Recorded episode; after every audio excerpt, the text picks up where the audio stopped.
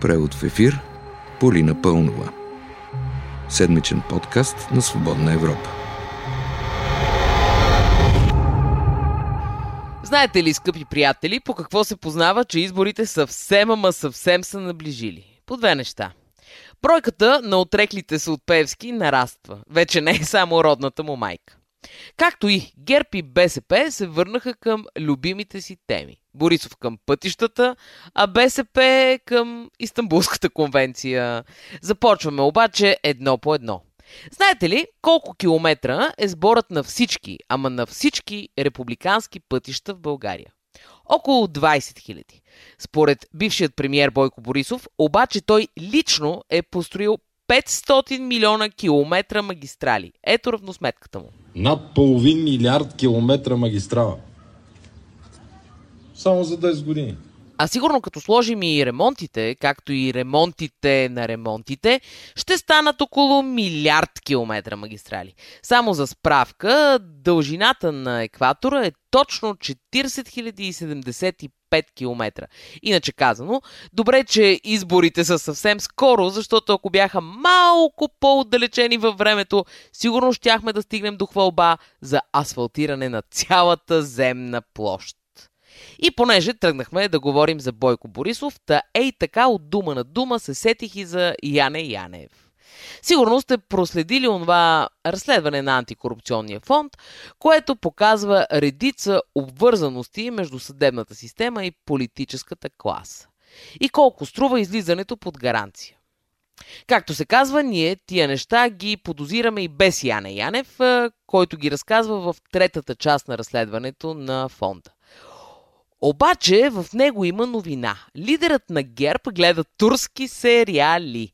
Поводът а, се оказва дипломатически, не какъв да е. Според Янев, който беше съветник на Борисов, Борисов така се е подготвил за среща с турския президент Ердоган. И едно от нещата, които лесно можеше той да ги забрави, защото той не е по сложните конструкции, беше а, филма Златния век и той всяка Божия вечер гледаше по три епизода на големия екран. Стената в Боян. Всяка Божия вечер. Три месеца преди среща с Ердоган. Добре, че сме на Балканите все пак, че иначе и аз си представете колко латиноамерикански саги трябваше да гледа бившият премьер. Като казах латиноамерикански саги, да поговорим малко за БСП и Корнелия Нинова. Пред BTV госпожата отново повтори, че партията й не била статукво. Цялата кампания на БСП, впрочем, е съсредоточена именно в а, това обяснение. Хайде сега да чуем два аргумента на социалистите, защо не са статукво. Корнелия Нинова. А, зрителите са достатъчно интелигентни, за да преценят кой е какъв е и кой кой е в, в политиката. А, твърди убедено от името на БСП, че ние бяхме единствената опозиция в последните 4 години. И за да не са ми празни думите, ще дам само няколко примера.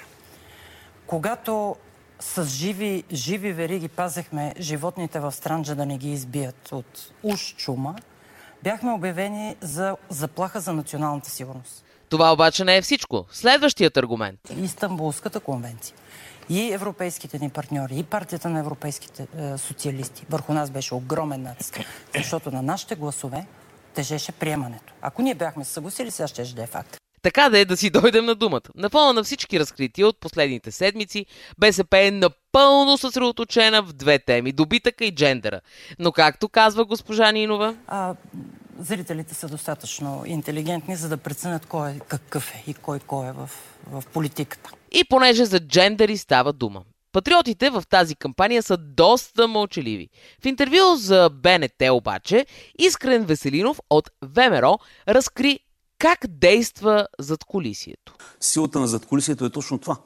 Че няма официално, че всички говорят така едни хубави приказки, но в края на края ще се овластяват тези политико-економически субекти като ДПС. Не знам дали господин Веселинов не говори от личен опит. В смисъл, че тяхното правителство с ГЕРБ толкова се отричаше от ДПС, а в парламента все до гласовете на ДПС опираха. Съвсем както в обясненията на Веселинов.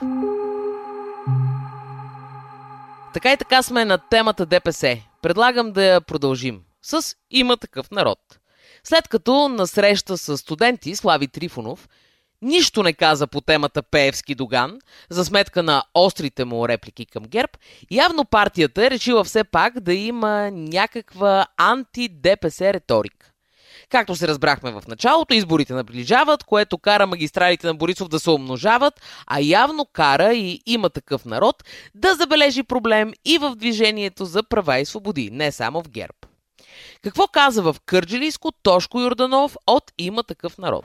Или БСП и ДПС са играли заедно в един период, или ГЕРБ и ДПС, както в момента играят заедно из целия Кърджилийски регион с Молицко. С нас няма да им се между другото, до тук господин Юрданов повтаря едно към едно поведението и на БСП, и на ГЕРБ. Когато БСП се ползваше от услугите на ДПС, ГЕРБ ги разобличаваха и обясняваха, че при тях това няма да се случи. Когато ГЕРБ взе властта, БСП на свой ред ги обвиняваха, че именно ГЕРБ зависят от ДПС. После ГЕРБ паднаха от власт и ДПС направи правителство с БСП. Така де, ще видим още от същото ли ни чак.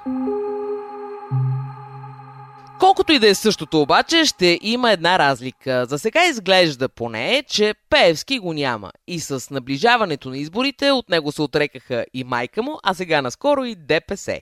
Та след като Ирена Кръстева декларира пред Министерството на финансите, че не е свързано лице с сина си, заради закона Магницки и американските санкции, сега изведнъж и Движението за права и свободи за е тая позиция. Да чуем Мустафа Карадая в Хасково.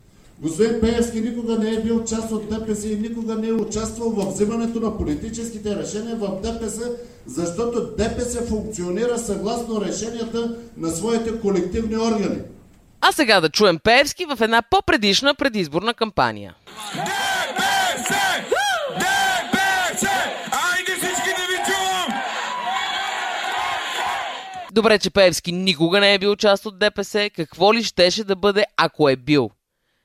За сега в Певски, впрочем, не се е усъмнил само Бойко Борисов, защото не е казал нищо друго, освен че Певски е бил депутат. А, и прокуратурата не се е усъмнила, която пита САЩ какво точно не му харесват.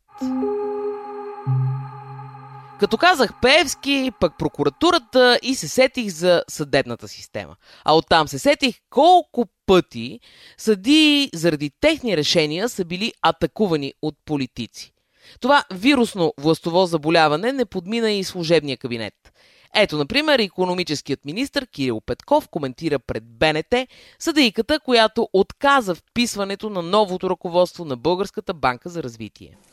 Написването в търговския регистр беше спряно и когато вече 5 седмици водиме битката за тази банка да почне да работи за обществото, за малки и средни предприятия, да не се дават на, на 8 фирми 1 милиард, когато вече всичко е завършено и когато закона вече казва, че щом БНБ го е одобрила, трябва да се впише, не може да се спира, тук се появява едно дълбоко вътрешно убеждение а, на Мария Вранеско, и казвам пак го цитирам Мария Вранеско, която е взела решение днес в несъответствие с закона да спре това назначение. Ами, моето подозрение е, че това дълбоко вътрешно убеждение е базирано на нещо друго, освен следването на закона. По този случай Съюзът на съдиите в България напомня, че публични критични коментари на съдебни актове са допустими.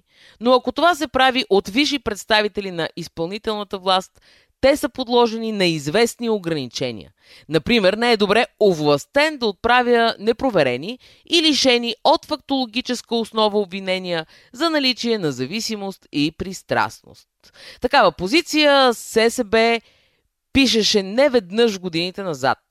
Съюзът на съдиите публикува подобни позиции по адрес на Цветан Цветанов и негови изказвания по повод действия на главния прокурор. Но така е, в някои случаи подобни изказвания могат да са грешки в демократичния растеж, а в други могат да прераснат в дегенеративни заболявания. Такъв беше преводът в ефир тази седмица. Аз бях и още съм Полина Пълнова, а с вас ще се чуем идния петък.